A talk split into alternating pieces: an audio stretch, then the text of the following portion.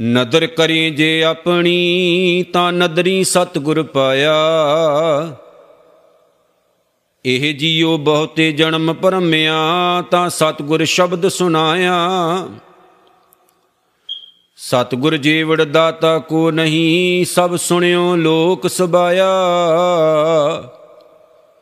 ਸਤਗੁਰ ਮਿਲਿਆ ਸੱਚ ਪਾਇਆ, ਜਿਨੀ ਵਿੱਚੋਂ ਆਪ ਗਵਾਇਆ। ਜਿਨ ਸਚੋ ਸੱਚ 부ਝਾਇਆ ਜਿਨ ਸਚੋ ਸੱਚ 부ਝਾਇਆ ਗੁਰੂ ਰੂਪ, ਗੁਰੂ ਪਿਆਰੀ ਸਾਧ ਸੰਗਤ ਜੀਓ, ਗੁਰੂ ਫਤਿਹ ਨਾਲ ਸਾਂਝ ਪਾਈਏ ਜੀ, ਵਾਹਿਗੁਰੂ ਜੀ ਕਾ ਖਾਲਸਾ। ਵਾਹਿਗੁਰੂ ਜੀ ਕੀ ਫਤਿਹ। ਆਸਾ ਦੀ ਵਾਰ ਦੀ ਪਵਿੱਤਰ ਪਾਵਨ ਬਾਣੀ ਦੀ ਕਥਾ ਵਿਚਾਰ ਕਰ ਰਹੇ ਹਾਂ। ਤੇ ਆਸਾ ਦੀ ਵਾਰ ਦੀ ਚੌਥੀ ਪੌੜੀ ਦਾ ਪਾਠ ਆਪ ਜੀ ਨੇ ਸਰਵਣ ਕੀਤਾ ਹੈ। ਗੁਰੂ ਨਾਨਕ ਸਾਹਿਬ ਦੀ ਇਸ ਪਵਿੱਤਰ ਪਾਵਨ ਬਾਣੀ ਦੀ ਵਿਚਾਰ ਕਰਦੇ ਆਂ ਇਹਨੂੰ ਪੜ੍ਹਦੇ ਆਂ ਇੱਕ ਚੀਜ਼ ਸਮਝ ਵਿੱਚ ਆਈ ਹੈ। ਜਿਵੇਂ ਗੁਰੂ ਨਾਨਕ ਸਾਹਿਬ ਨੇ ਆਖਿਆ, ਭੈ ਵਿੱਚ ਪਾਵਨ ਵਹਿ ਸਦ ਵਾਉ। ਹਮੇਸ਼ਾ ਹੀ ਹਵਾ ਉਹਦੇ ਭੈ 'ਚ, ਉਹਦੇ ਡਰ 'ਚ ਕੰਮ ਕਰਦੀ ਹੈ। ਭੈ ਵਿੱਚ ਚੱਲੇ ਲੱਖ ਦਰਿਆਓ, ਲੱਖਾਂ ਦਰਿਆ, ਭਾਵੇਂ ਉਹ ਜ਼ਿੰਦਗੀ ਦੇ ਦਰਿਆ ਨੇ, ਭਾਵ ਜਿਹੜੀਆਂ ਆਪਾਂ ਜ਼ਿੰਦਗੀਆਂ ਜੀਉ ਰਹੇ ਆ ਤੇ ਭਾਵੇਂ ਉਹ ਇਸ ਜ਼ਮੀਨ ਤੇ ਪਾਣੀ ਦੇ ਰੂਪ ਵਿੱਚ ਚੱਲਣ ਵਾਲੀਆਂ ਨਦੀਆਂ, ਨਾਲੇ ਅਤੇ ਦਰਿਆ ਹੈ।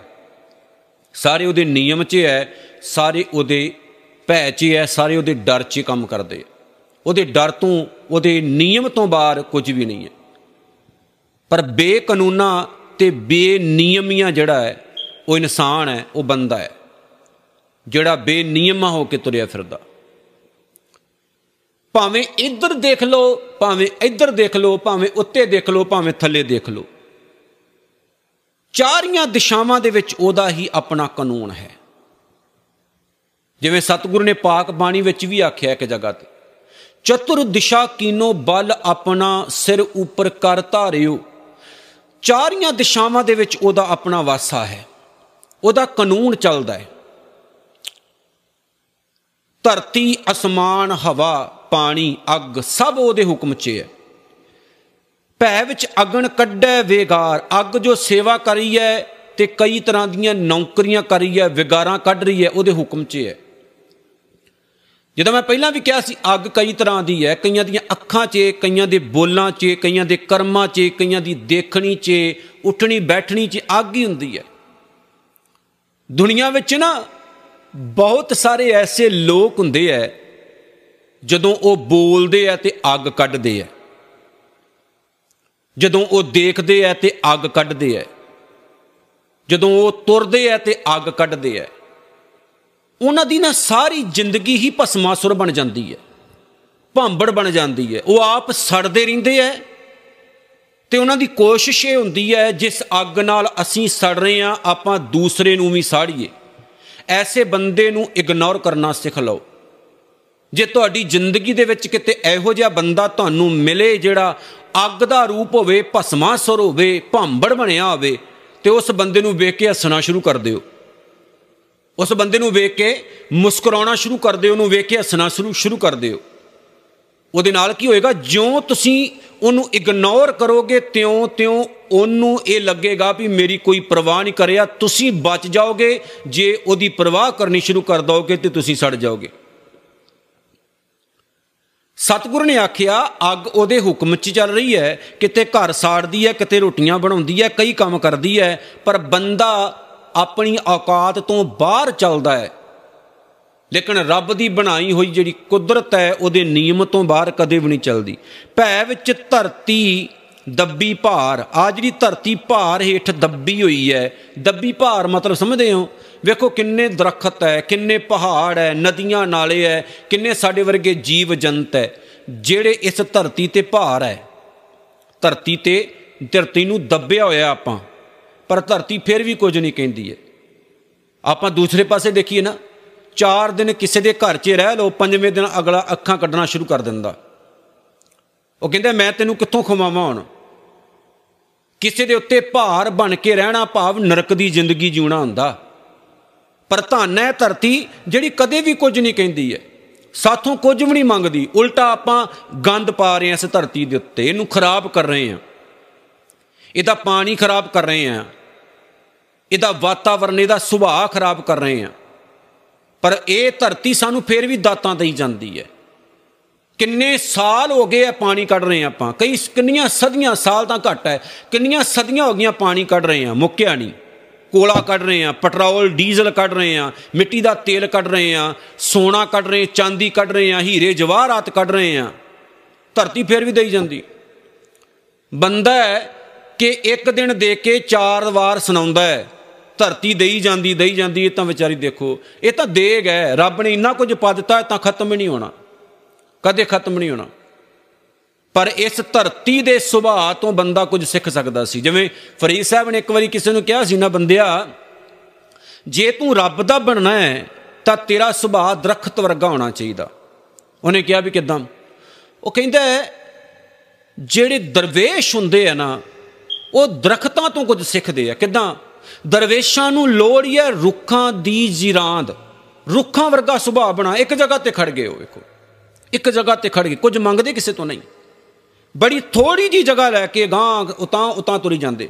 ਫਲ ਦਿੰਦੇ ਆ ਆਕਸੀਜਨ ਦਿੰਦੇ ਆ ਲੇਕਿਨ ਆਪ ਦੁੱਖ ਚੱਲਦੇ ਆ ਗਰਮੀ, ਸਰਦੀ, ਹਰ ਇੱਕ ਮੌਸਮ ਦੇ ਵਿੱਚ।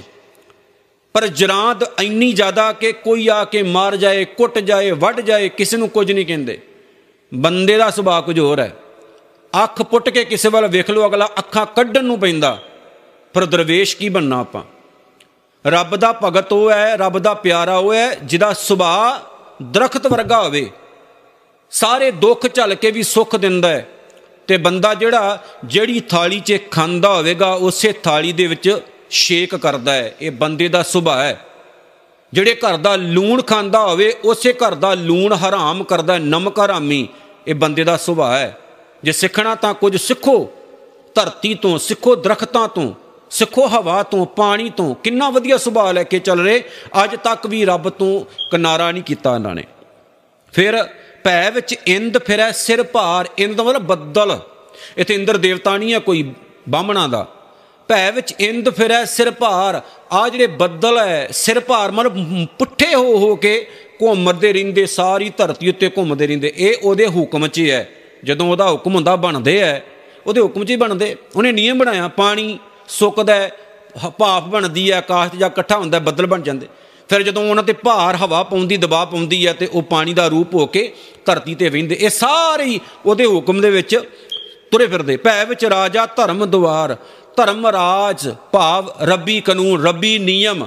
ਉਹ ਵੀ ਉਹਦੇ ਪਰਮਾਤਮਾ ਦੇ ਅਸੂਲ, ਪਰਮਾਤਮਾ ਦੇ ਨਿਯਮ ਦੇ ਵਿੱਚ ਕੰਮ ਕਰਦਾ ਹੈ। ਉਹਦੇ ਨਿਯਮ ਤੋਂ ਭਾਵ ਰੱਬ ਦਾ, ਰੱਬ ਜੇ, ਰੱਬ ਨੇ ਜਿਹੜਾ ਕਾਨੂੰਨ ਬਣਾਇਆ ਧਰਮਰਾਜ ਉਹ ਰੱਬ ਦੀ ਨਿਗਾਹ ਵਿੱਚ ਹੈ। ਰੱਬ ਤੋਂ ਬਾਹਰ ਨਹੀਂ ਜਾ ਸਕਦਾ ਉਹ।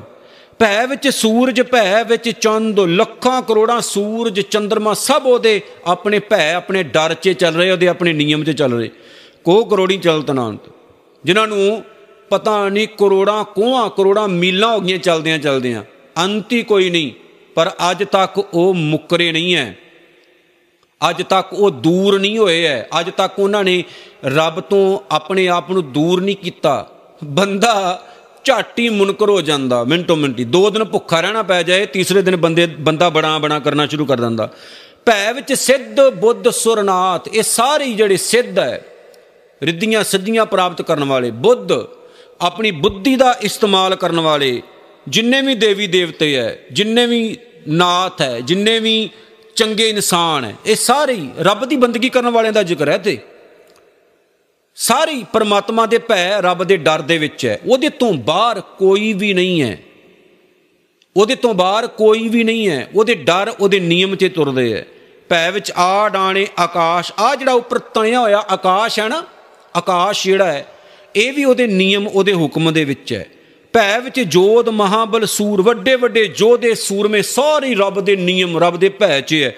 ਭੈ ਵਿੱਚ ਆਵੇਂ ਜਾਵੇਂ ਪੂਰ, ਪੂਰਾ ਦੇ ਪੂਰ, ਕੋਈ ਆ ਰਿਹਾ, ਕੋਈ ਜਾ ਰਿਹਾ, ਕੋਈ ਜੰਮ ਰਿਹਾ, ਕੋਈ ਮਰ ਰਿਹਾ, ਸਾਰੇ ਰੱਬ ਦੇ ਨਿਯਮ ਦੇ ਵਿੱਚ ਹੈ। ਇੱਥੇ ਇੱਕ ਗੱਲ ਯਾਦ ਆ ਗਈ। ਇੱਕ ਬੱਚਾ ਪੈਦਾ ਹੁੰਦਾ, ਪੈਦਾ ਹੁੰਦਿਆਂ ਸਾਰੀ ਅੰਨਾ ਹੈ, ਪੈਦਾ ਹੁੰਦਿਆਂ ਸਾਰੀ ਗੋਲਾ ਹੈ, ਗੂੰਗਾ ਹੈ, ਬੋਲਾ ਹੈ, ਪੈਦਾ ਹੁੰਦਿਆਂ ਸਾਰੀ ਉਹਦੇ ਸਰੀਰ ਦੇ ਕਈ ਅੰਗ ਕੰਪਲੀਟ ਨਹੀਂ ਹੈ। ਕੀ ਰੱਬ ਦੇ ਹੁਕਮ 'ਚ ਹੈ? ਕੀ ਇਹ ਰੱਬ ਦੇ ਹੁਕਮ 'ਚ ਹੋਇਆ? ਨਹੀਂ। ਇਹ ਰੱਬ ਦੇ ਹੁਕਮ 'ਚ ਨਹੀਂ ਹੋਇਆ। ਰੱਬ ਨੇ ਇੱਕ ਨਿਯਮ ਬਣਾਇਆ। ਜਦੋਂ ਮਾਤਾ ਪਿਤਾ ਦਾ ਸੰਜੋਗ ਹੁੰਦਾ ਹੈ, ਮਰਦ ਅਤੇ ਔਰਤ ਦਾ ਸੰਜੋਗ ਹੁੰਦਾ ਹੈ, ਤਾਂ ਬੱਚੇ ਪੈਦਾ ਹੁੰਦੇ ਆ। ਮਾਂ ਦੀ ਕੁੱਖ ਦੇ ਵਿੱਚ ਬੱਚਾ ਪੈਦਾ ਹੁੰਦਾ, ਜਨਮ ਲੈਂਦਾ ਪਰ ਉੱਥੇ ਕਿਤੇ ਕੋਈ ਛੇੜਖਾਨੀ ਹੋ ਜਾਏ, ਕਿਤੇ ਕੁਝ ਗਲਤ ਹੋ ਜਾਏ ਉਸ ਸਰੀਰ ਦੇ ਅੰਦਰ, ਤਾਂ ਬੱਚਾ ਜਾਂ ਤਾਂ ਕੰਪਲੀਟ ਨਹੀਂ ਪੈਦਾ ਹੁੰਦਾ ਜੇ ਹੁੰਦਾ ਹੈ ਤੇ ਅਨਕੰਪਲੀਟ, ਜੇ ਪੈਦਾ ਹੁੰਦਾ ਹੈ ਤੇ ਬਿਮਾਰੀਆਂ ਨਾਲ ਭਰਿਆ ਹੋਇਆ, ਇਹ 'ਚ ਰੱਬ ਦਾ ਕੋਈ ਕਸੂਰ ਨਹੀਂ ਹੈ। ਰੱਬ ਐਦਾਂ ਦਾ ਨਹੀਂ ਹੈ। ਮਤਲਬ ਕਿ ਰੱਬ ਐਦਾਂ ਦਾ ਨਹੀਂ ਹੈਗਾ ਵੀ ਉਹ ਕਿਸੇ ਬੱਚੇ ਦੇ ਉੱਤੇ ਆਪਣਾ ਗੁੱਸਾ ਕੱਢੇਗਾ, ਵੀ ਲੈ ਮੈਂ ਤੇਰੇ ਤੇ ਗੁੱਸਾ ਕਰਦਾ, ਮੈਂ ਤੈਨੂੰ ਜ਼ੁਬਾਨ ਹੀ ਨਹੀਂ ਦੇਣੀ। ਜਾਂ ਮੈਂ ਤੈਨੂੰ ਸਰੀਰ ਦੇ ਅੰਗ ਨਹੀਂ ਦੇਣੇ। ਪਰ ਦੂਸਰੇ ਪਾਸੇ ਇੱਕ ਮੈਨੂੰ ਗੱਲ ਹੋਰ ਯਾਦ ਆ ਗਈ। ਇੱਕ ਬੱਚਾ ਪੈਦਾ ਹੋਇਆ, ਉਹਦਾ ਨੱਕ ਵੱਡਾ ਤੇ ਕਹਿੰਦੇ ਗਣੇਸ਼ ਪੈਦਾ ਹੋ ਗਿਆ। ਇੱਕ ਬੱਚਾ ਪੈਦਾ ਹੋਇਆ, ਉਹਦੀ ਮਾੜੀ ਜੀ ਰੀੜ ਦੀ ਹੱਡੀ ਵਧੀ, ਪਿੱਛੇ ਪੂਛ ਤੇ ਕਹਿੰਦੇ ਹਨੂਮਾਨ ਪੈਦਾ ਹੋ ਗਿਆ। ਕਮਾਲ ਦੀ ਗੱਲ ਉੱਥੇ ਪੈਸੇ ਕਮਾਉਣੇ ਸ਼ੁਰੂ ਕਰ ਦਿੰਦੇ ਆ। ਕਈ ਬੱਚੇ ਪੈਦਾ ਹੁੰਦੇ ਆ, ਧਾੜ ਇੱਕ ਹੈ, ਸਿਰ ਦੋ ਹੈ ਉਹਨਾਂ ਦੇ। ਕਈ ਬੱਚੇ ਪੈਦਾ ਹੁੰਦੇ ਆ, ਉਹਨਾਂ ਦਾ ਸਿਰ ਇੱਕ ਹੈ, ਧੜ ਦੋ ਹੈ। ਕਈ ਬੱਚੇ ਪੈਦਾ ਹੁੰਦੇ ਆ ਐਦਾਂ ਦੇ ਪੈਦਾ ਹੁੰਦੇ ਦਿਲ ਹੀ ਨਹੀਂ ਹੈ। ਪੈਦਾ ਹੁੰਦੇ ਆ, ਉਹਨਾਂ ਦੇ ਸਰੀਰ ਦੇ ਅੰਗ ਹੀ ਪੂਰੇ ਨਹੀਂ ਹੈ। ਫਿਰ ਥੋੜਾ ਦਿਨ ਜਿਉਂਦੇ ਆ, ਚਲੇ ਜਾਂਦੇ ਇੱਥੇ ਰੱਬ ਦਾ ਕਸੂਰ ਨਹੀਂ ਹੈ। ਇੱਥੇ ਕੁਝ ਛੇੜਖਾਨੀਆਂ ਜਿਹੜੀਆਂ ਕੁਦਰਤ ਨਾਲ ਆਪਾਂ ਕਰ ਲੈਨੇ ਆ ਇਹ ਕਸੂਰ ਉਹਨਾਂ ਦਾ ਹੁੰਦਾ ਹੈ। ਪੂਰਾ ਦੇ ਪੂਰਾ ਆ ਰਿਹਾ ਪੂਰਾ ਦੇ ਪੂਰੇ ਜਾ ਰਹੇ ਕੋਈ ਜੰਮ ਰਿਹਾ, ਕੋਈ ਮਰ ਰਿਹਾ। ਸਗਲਿਆਂ ਭਾਉ ਲਿਖਿਆ ਸਿਰਲੇਖ ਪਰ ਸਾਰਿਆਂ ਦੇ ਸਿਰ ਦੇ ਉੱਤੇ ਡਰ ਦਾ ਲੇਖ ਲਿਖਿਆ ਹੋਇਆ। ਭਾਵ ਰੱਬ ਦੇ ਕਾਨੂੰਨ 'ਚ ਸਾਰੇ ਹੀ ਆ ਜਾ ਰਹੇ ਹੈ। ਨਾਨਕ ਨਿਰਭਉ ਨਿਰੰਕਾਰ ਸੱਚ ਏਕ। ਹੁਣ ਗੁਰੂ ਨਾਨਕ ਸਾਹਿਬ ਕੀ ਕਹਿੰਦੇ ਹੈ ਕਹਿੰਦੇ ਜਦੋਂ ਸਾਰੇ ਹੀ ਉਹਦੇ ਭਾਉ 'ਚ ਹੈ ਉਹਦੇ ਡਰ 'ਚ ਹੈ ਉਹਦੇ ਡਰ ਤੋਂ ਬਾਹਰ ਕੋਈ ਵੀ ਨਹੀਂ, ਜਿੰਨਾ ਮਰਜ਼ੀ ਬੰਦਾ ਕਹਿ ਲਏ ਮੈਂ ਨਹੀਂ ਡਰਦਾ, ਮੈਂ ਨਹੀਂ ਮੰਨਦਾ ਰੱਬ ਨੂੰ, ਤੂੰ ਨਾ ਮੰਨ, ਤੂੰ ਨਾ ਡਰ, ਤੇਰੇ ਮੰਨਣ ਨਾ ਮੰਨਣ ਨਾਲ ਕੁਝ ਨਹੀਂ ਹੋਣ ਲੱਗਾ। ਉਹਨੇ ਆਪਣੇ ਆਪ ਹੀ ਤੈਨੂੰ ਡਰਾ ਲੈਣਾ। ਉਹਦੇ 'ਚ ਇੰਨੀ ਪਾਵਰ ਹੈ ਕਿ ਤੈਨੂੰ ਆਪਣੇ ਆਪ ਹੀ ਉਹ ਸਿੱਧਾ ਕਰ ਲਏਗਾ। ਤੈਨੂੰ ਇਹ ਤੂੰ ਜਿੰਨਾ ਮਰਜ਼ੀ ਕਹੀ ਜਾ, ਮੈਂ ਨਹੀਂ ਮੰਨਦਾ, ਮੈਂ ਨਹੀਂ ਮੰਨਦਾ, ਉਹਨੇ ਆਪੇ ਮਨਾ ਲੈਣਾ ਤੈਨੂੰ। ਤੂੰ ਕੀ ਕਹਿ ਰਿਹਾ ਹੈ ਵੀ ਮੈਂ ਨਹੀਂ ਮੰਨਦਾ? ਜੇਕਰ ਕੁਝ ਡਰ ਤੋਂ ਰਹਿਤ ਹੈ ਨਿਰੰਕਾਰ ਹੈ, ਜਿਹਨੂੰ ਨਿਰਭਉ ਗੁਰੂ ਨਾਨਕ ਸਾਹਿਬ ਨੇ ਪਹਿਲਾਂ ਲਿਖ ਦਿੱਤਾ ਸੀ। ਉਹਨੂੰ ਕਦੇ ਕਿਸੇ ਦਾ ਡਰ ਨਹੀਂ ਹੈ। ਗੁਰੂ ਗੋਬਿੰਦ ਸਿੰਘ ਮਹਾਰਾਜ ਨੇ ਕਿਹਾ ਸੀ ਔਰੰਗਜ਼ੇਬ ਨੂੰ, ਮੈਂ ਤੇਤੋਂ ਨਹੀਂ ਡਰਦਾ। ਮੈਂ ਤੇਤੋਂ ਨਹੀਂ ਡਰਦਾ। ਤੂੰ ਮੈਨੂੰ ਡਰਾਉਣ ਦੀ ਕੋਸ਼ਿਸ਼ ਕਰਦਾ, ਜਾ ਮੈਂ ਤੇਤੋਂ ਨਹੀਂ ਡਰਦਾ। ਜਿੰਨੀ ਮਰਜ਼ੀ ਕੋਸ਼ਿਸ਼ ਕਰ ਲੈ, ਜਾ ਮੈਂ ਤੇਤੋਂ ਨਹੀਂ ਡਰਦਾ। ਤੇਰੇ ਵਰਗੇ 100 ਆਏ 100 ਗਏ, ਮੈਂ ਤੇਤੋਂ ਨਹੀਂ ਡਰਦਾ। ਤੂੰ ਇੱਕ ਵਾਰੀ ਮੇਰੇ ਸਾਹਮਣੇ ਆ, ਮੈਂ ਤੈਨੂੰ ਫਿਰ ਦੱਸਾਂਗਾ ਡਰ ਕਿਨੂੰ ਹੁੰਦਾ ਹੈ। ਮੈਂ ਤੇਰੇ ਘੋੜੇ ਦੀਆਂ ਜਿਹੜੀਆਂ ਜਿਹੜੇ ਪੈਰ ਉਹਨਾਂ ਦੇ ਥੱਲੇ ਅੱਗ ਵਿਛਾ ਦਿਆਂਗਾ, ਅੱਗ। ਤੈਨੂੰ ਡਰ ਦੇ ਦਰਸ਼ਨ ਕਰਾਵਾਂਗਾ। ਮੈਂ ਡਰ ਤੇ ਤੋਂ ਨਹੀਂ ਡਰਦਾ। ਮੈਂ ਡਰਦਾ ਨਿਰੰਕਾਰ ਤੋਂ। ਸਹਿਬਜ਼ਾਦਿਆਂ ਨੇ ਆਖਿਆ, ਸੂਬਿਆ, ਮੈਂ ਤੇ ਤੋਂ ਅਸੀਂ ਤੇ ਤੋਂ ਨਹੀਂ ਡਰਦੇ। ਸਾਨੂੰ ਤੇਰੇ ਵਰਗੇ ਬੰਦੇ ਦੀ ਪਰਵਾਹ ਨਹੀਂ। ਅਸੀਂ ਡਰਦੇ ਰੱਬ ਤੋਂ ਆ। ਜਿੰਨੀ ਮਰਜ਼ੀ ਕੋਸ਼ਿਸ਼ ਕਰ ਲੈ। ਨਾ ਆਪਾਂ ਡਰੇ ਆ, ਨਾ ਆਪਾਂ ਡਰਾਂਗੇ। ਜਿੰਨੀ ਮਰਜ਼ੀ ਕੋਸ਼ਿਸ਼ ਕਰ ਲੈ। ਡਰ ਰਹਿਤ ਉਹੀ ਹੁੰਦਾ ਹੈ ਜਿਹੜਾ ਰੱਬ ਨੂੰ ਪਿਆਰ ਕਰਦਾ ਹੈ। ਜਿਹੜਾ ਰੱਬ ਤੋਂ ਦੂਰ ਦੂਰ ਹੁੰਦਾ ਹੈ, ਉਹ ਡਰ ਵਿੱਚ ਹੀ ਜਿਉਂਦਾ ਹੈ।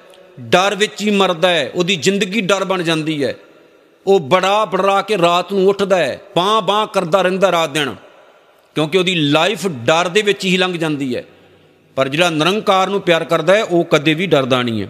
ਅਗਲਾ ਸ਼ਬਦ ਹੈ ਜੀ, ਨਾਨਕ ਨਿਰਭਉ ਨਿਰੰਕਾਰ, ਹੋਰ ਕੀਤੇ RAM ਰਵਾਲ। ਰਾਮਚੰਦਰ ਜਿਹਦੀ ਪੂਜਾ ਹਿੰਦੁਸਤਾਨ ਵਿੱਚ ਹਿੰਦੂ ਧਰਮ ਕਰਦਾ ਹੈ, ਜਿਹਨੂੰ ਰਾਮ ਅਵਤਾਰ ਆਖਿਆ ਜਾਂਦਾ ਅਵਤਾਰ ਭਾਵ ਰੱਬ ਉੱਤਰ ਕੇ ਆ ਗਿਆ, ਜਿਹਨੂੰ ਗੋਡ ਰੱਬ ਭਗਵਾਨ ਕਿਹਾ ਜਾਂਦਾ ਗੁਰੂ ਨਾਨਕ ਸਾਹਿਬ ਦੀ ਨਿਗਾਹ ਦੇ ਵਿੱਚ ਕੁਝ ਵੀ ਨਹੀਂ ਐਸਾ, ਕਿਉਂਕਿ ਇੱਥੇ ਬੜਾ ਵੱਡਾ ਵਹਿਮ ਪਾਇਆ ਗਿਆ।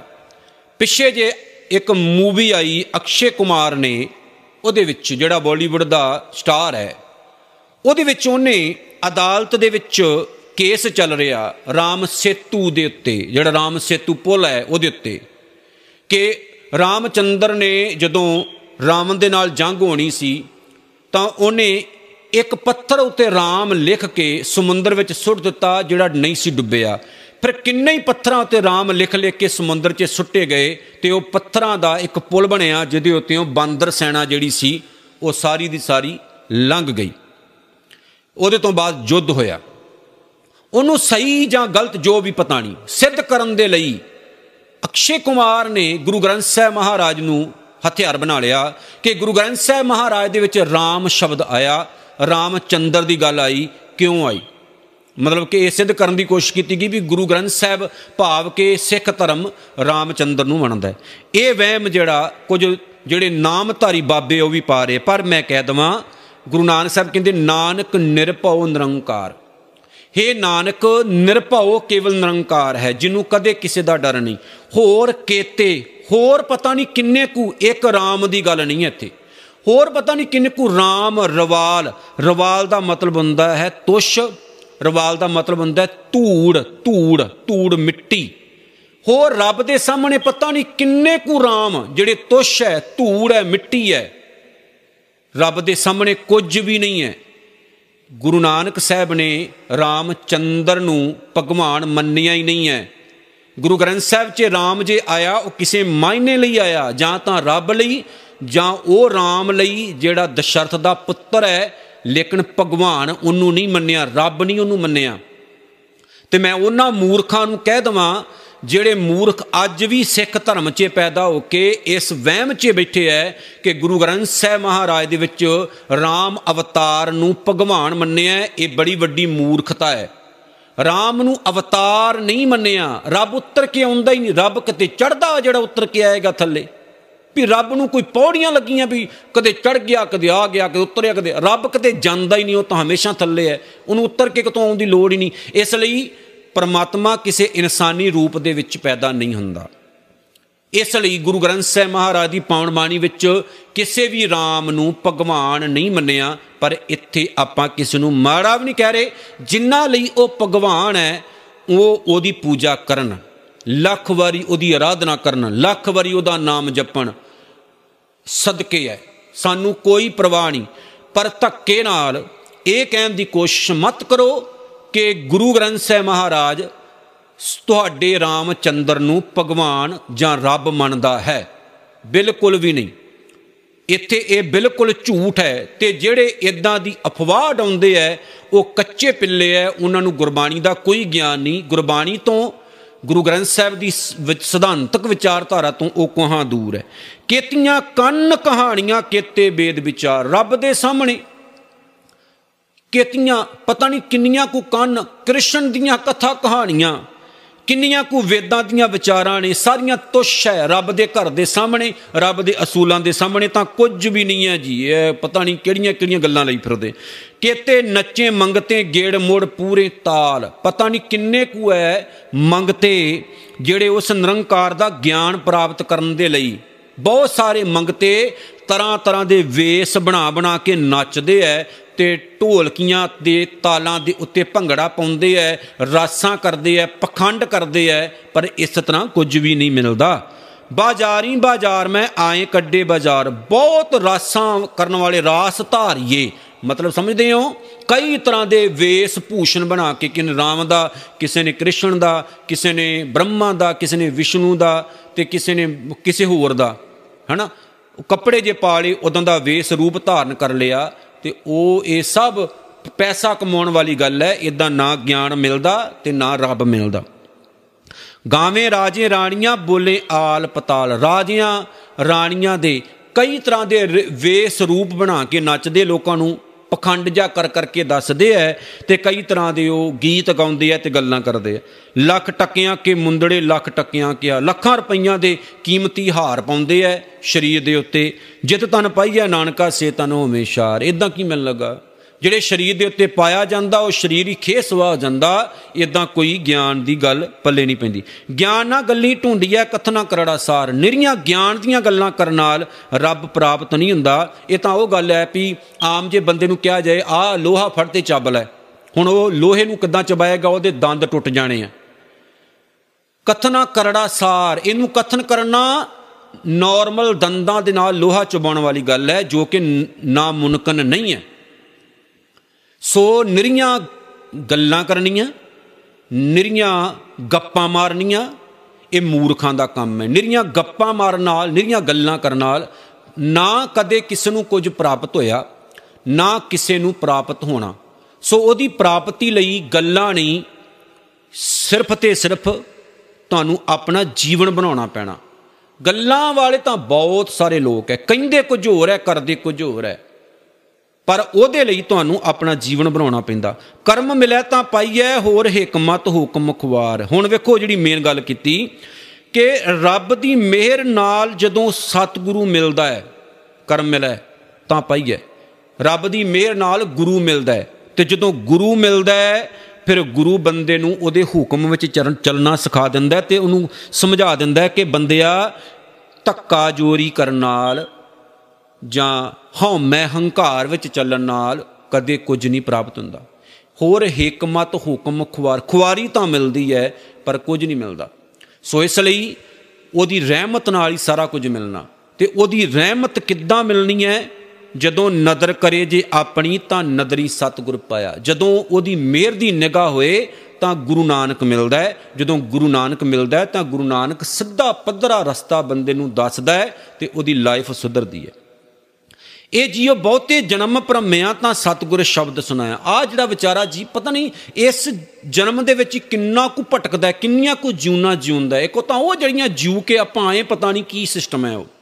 ਪਰ ਆ ਜਿਹੜੀਆਂ ਇਸ ਜਨਮ 'ਚ ਰਹਿ ਕੇ ਆਪਾਂ ਜਿਉ ਰਹੇ ਆ ਪਤਾ ਨਹੀਂ ਕਿੰਨੀਆਂ ਕੁ ਜਿਉਨੇ ਆਪਾਂ। ਰੋਜ਼ ਮਰਦੇ ਰੋਜ਼ ਜੰਮਦੇ ਰੋਜ਼ ਮਰਦੇ ਰੋਜ਼ ਜੰਮਦੇ ਤੇ ਗੁਰੂ ਫਿਰ ਸਟਾਪ ਲਾਉਂਦਾ ਇੱਥੇ ਟਿਕਾ ਦਿੰਦਾ ਆਪਣਾ ਸ਼ਬਦ ਸੁਣਾ ਕੇ, ਸੱਚ ਦਾ ਰਸਤਾ ਦੇ ਕੇ ਬੰਦੇ ਨੂੰ ਬੰਦਾ ਬਣਾ ਦਿੰਦਾ। ਸਤਗੁਰ ਜੀਵੜ ਦਾਤਾ ਕੋ ਨਹੀਂ? ਗੁਰੂ ਤੋਂ ਵੱਡਾ ਕੋਈ ਦਾਤਾ ਨਹੀਂ ਹੈ। ਮੰਗਤਿਆਂ ਦੇ ਕੋਲ ਮੰਗਣ ਦੀ ਲੋੜ ਨਹੀਂ। ਸਤਗੁਰ ਜੀਵੜ ਦਾਤਾ ਕੋ ਨਹੀਂ? ਸਭ ਸੁਣਿਆ ਲੋਕ ਸਬਾਇਆ ਸਾਰੇ ਲੋਕੋ ਧਿਆਨ ਨਾਲ ਸੁਣ ਲਓ। ਜੇ ਕੁਝ ਮਿਲਣਾ ਹੈ ਤੇ ਗੁਰੂ ਤੋਂ ਮਿਲਣਾ ਹੈ। ਸਤਗੁਰ ਮਿਲਿਆ, ਸੱਚ ਪਾਇਆ। ਗੁਰੂ ਨਾਲ ਮਿਲ ਕੇ ਹੀ ਸੱਚ ਦੀ ਪ੍ਰਾਪਤੀ ਭਾਵ ਰੱਬ ਦੀ ਪ੍ਰਾਪਤੀ ਹੁੰਦੀ ਹੈ। ਜਿਨੀ ਵਿੱਚੋਂ ਆਪ ਗਵਾਇਆ, ਮਿਲਦਾ ਉਹਨਾਂ ਨੂੰ ਜਿਹੜੇ ਆਪਣੇ ਅੰਦਰੋਂ ਹੰਕਾਰ ਦੂਰ ਕਰ ਲੈਂਦੇ। ਜਿਨ ਸੱਚੋ ਸੱਚ ਬੁਝਾਇਆ, ਉਹ ਗੁਰੂ ਜਿਹੜਾ ਨਰੋਲ ਸੱਚੇ ਪ੍ਰਮਾਤਮਾ ਦੀ ਸੋਝੀ ਦਿੰਦਾ ਹੈ। ਐਸੇ ਗੁਰੂ ਤੋਂ ਸਦਕੇ, ਐਸੇ ਗੁਰੂ ਦੀ ਕਿਰਪਾ ਨਾਲ ਹੀ ਸਾਰਾ ਕੁਝ ਮਿਲਦਾ ਹੈ। ਸੋ ਆਓ, ਆਸਾ ਦੀ ਵਾਰ ਦਾ ਇਹ ਗਿਆਨ ਪ੍ਰਾਪਤ ਕਰੀਏ, ਦੂਜਿਆਂ ਵਿੱਚ ਵੰਡੀਏ, ਤਾਂ ਕਿ ਸਾਡਾ ਤੇ ਦੂਸਰਿਆਂ ਦਾ ਭਲਾ ਹੋ ਸਕੇ। ਇਸ ਲੜੀ ਨਾਲ ਜੁੜੇ ਰਹੋ, ਜਦੋਂ ਵੀ ਸਮਾਂ ਟਾਈਮ ਮਿਲਦਾ ਹੈ, ਆਪਾਂ ਕੋਸ਼ਿਸ਼ ਕਰਦੇ ਆਂ ਕਿ ਕਥਾ ਵਿਚਾਰ ਅਗਾਂ ਕੰਟੀਨਿਊ ਚੱਲੇ, ਪਰ ਬਹੁਤ ਵਾਰ ਜ਼ਿੰਦਗੀ ਦੇ ਰੁਝੇਵਿਆਂ ਦੇ ਕਾਰਨ ਟਾਈਮ ਨਹੀਂ ਮਿਲਦਾ ਕਿ ਇਸ ਲੜੀ ਨੂੰ ਅਗਾਂ ਕੰਟੀਨਿਊ ਰੋਜ਼ਾਨਾ ਚਲਾ ਸਕੀਏ। ਸੋ ਅਰਦਾਸ ਕਰੋ ਕਿ ਰੋਜ਼ਾਨਾ ਇਹ ਚੱਲਦੀ ਰਹੇ ਤੇ ਅਸੀਂ, ਤੁਸੀਂ ਸਾਰੇ ਗੁਰੂ ਨਾਨਕ ਦੇ ਘਰ ਦੇ ਸੱਚੇ ਸੁੱਚੇ ਸਿੱਖ ਬਣ ਕੇ ਮਾਣ ਪ੍ਰਾਪਤ ਕਰੀਏ। ਵਾਹਿਗੁਰੂ ਜੀ ਕਾ ਖਾਲਸਾ, ਵਾਹਿਗੁਰੂ ਜੀ ਕੀ ਫਤਿਹ।